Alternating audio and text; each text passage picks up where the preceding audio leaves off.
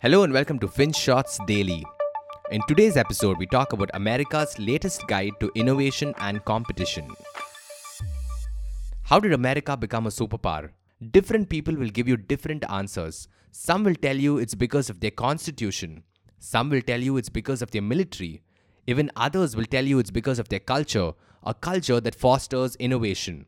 And it's this last bit that's of particular concern right now because Many people believe America is slowly losing touch with this aspect of their life. These were the people responsible for the moon landing, the MRI, and the internet. The US has 388 Nobel Prizes to its name. This lead is so extraordinary that despite accounting for less than 5% of the global population, they hold close to 40% of all the Nobel Prizes ever awarded, mostly in the fields of science. And it didn't just happen because people took initiative on their own. No, it happened partly due to government intervention.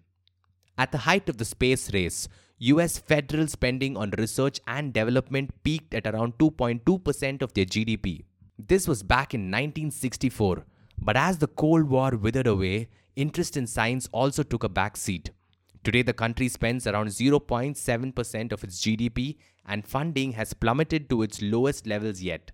Something had to be done, and the Biden government is now all set to offer a renewed push in the hope of getting America back to its glory days.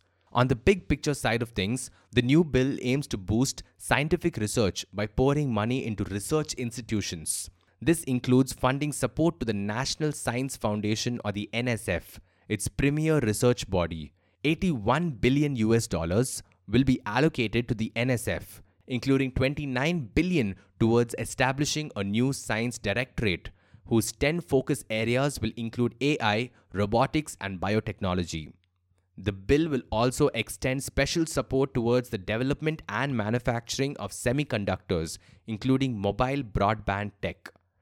But there's another element to the bill the competition bit. And this is where things take an interesting turn. There is a deep sense of insecurity or fear, call it what you will, among American policymakers about the rise of Chinese tech. They fear that America's technological leadership is now at risk thanks to the Chinese juggernaut. They believe it threatens America's way of life, and they have a simple contention to back their argument. The competition coming from China is asymmetric in nature. That is, the Chinese do not play by any rules. Instead, they blatantly indulge in corporate espionage or spying and illiberal surveillance. Large US tech companies are routinely mandated to partner with Chinese tech companies. And since the relationship between the state and China's private sector is blurry at best, US companies were perhaps made to pass on this information directly to Chinese policymakers. They argue that allowing the relationship to exist in its current form would be akin to accepting China's non democratic approach. And so, there's been a lot of talk about stymieing Chinese influence, and the bill will provide the necessary ammunition. The US Secretary of State will soon be tasked with compiling a list of every Chinese state owned enterprise that is suspected of having committed acts of industrial espionage or cyber attacks. Once identified, the White House will have the authority to impose sanctions on the companies and the individuals associated with them.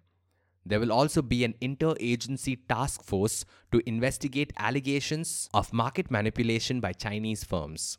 In the meantime, the US will also implement a strategy to ramp up investments in Latin America, Southeast Asia, and Africa. Why, you ask? As one article in Council of Foreign Relations notes, there are emerging forms of cooperation between Chinese and Latin America media that insert Beijing's narrative organically into local news outlets' content, sometimes without consumers realizing where the content comes from.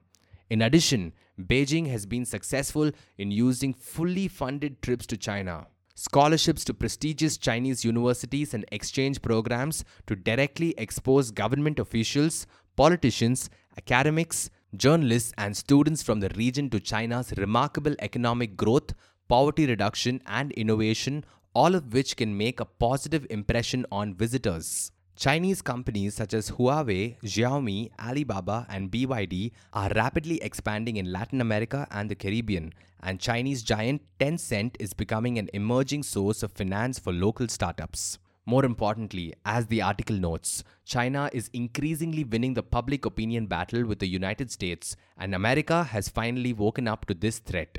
So with a combination of R&D and investments in trade and foreign relations, the US government finally hopes to leapfrog competition and set themselves apart once again.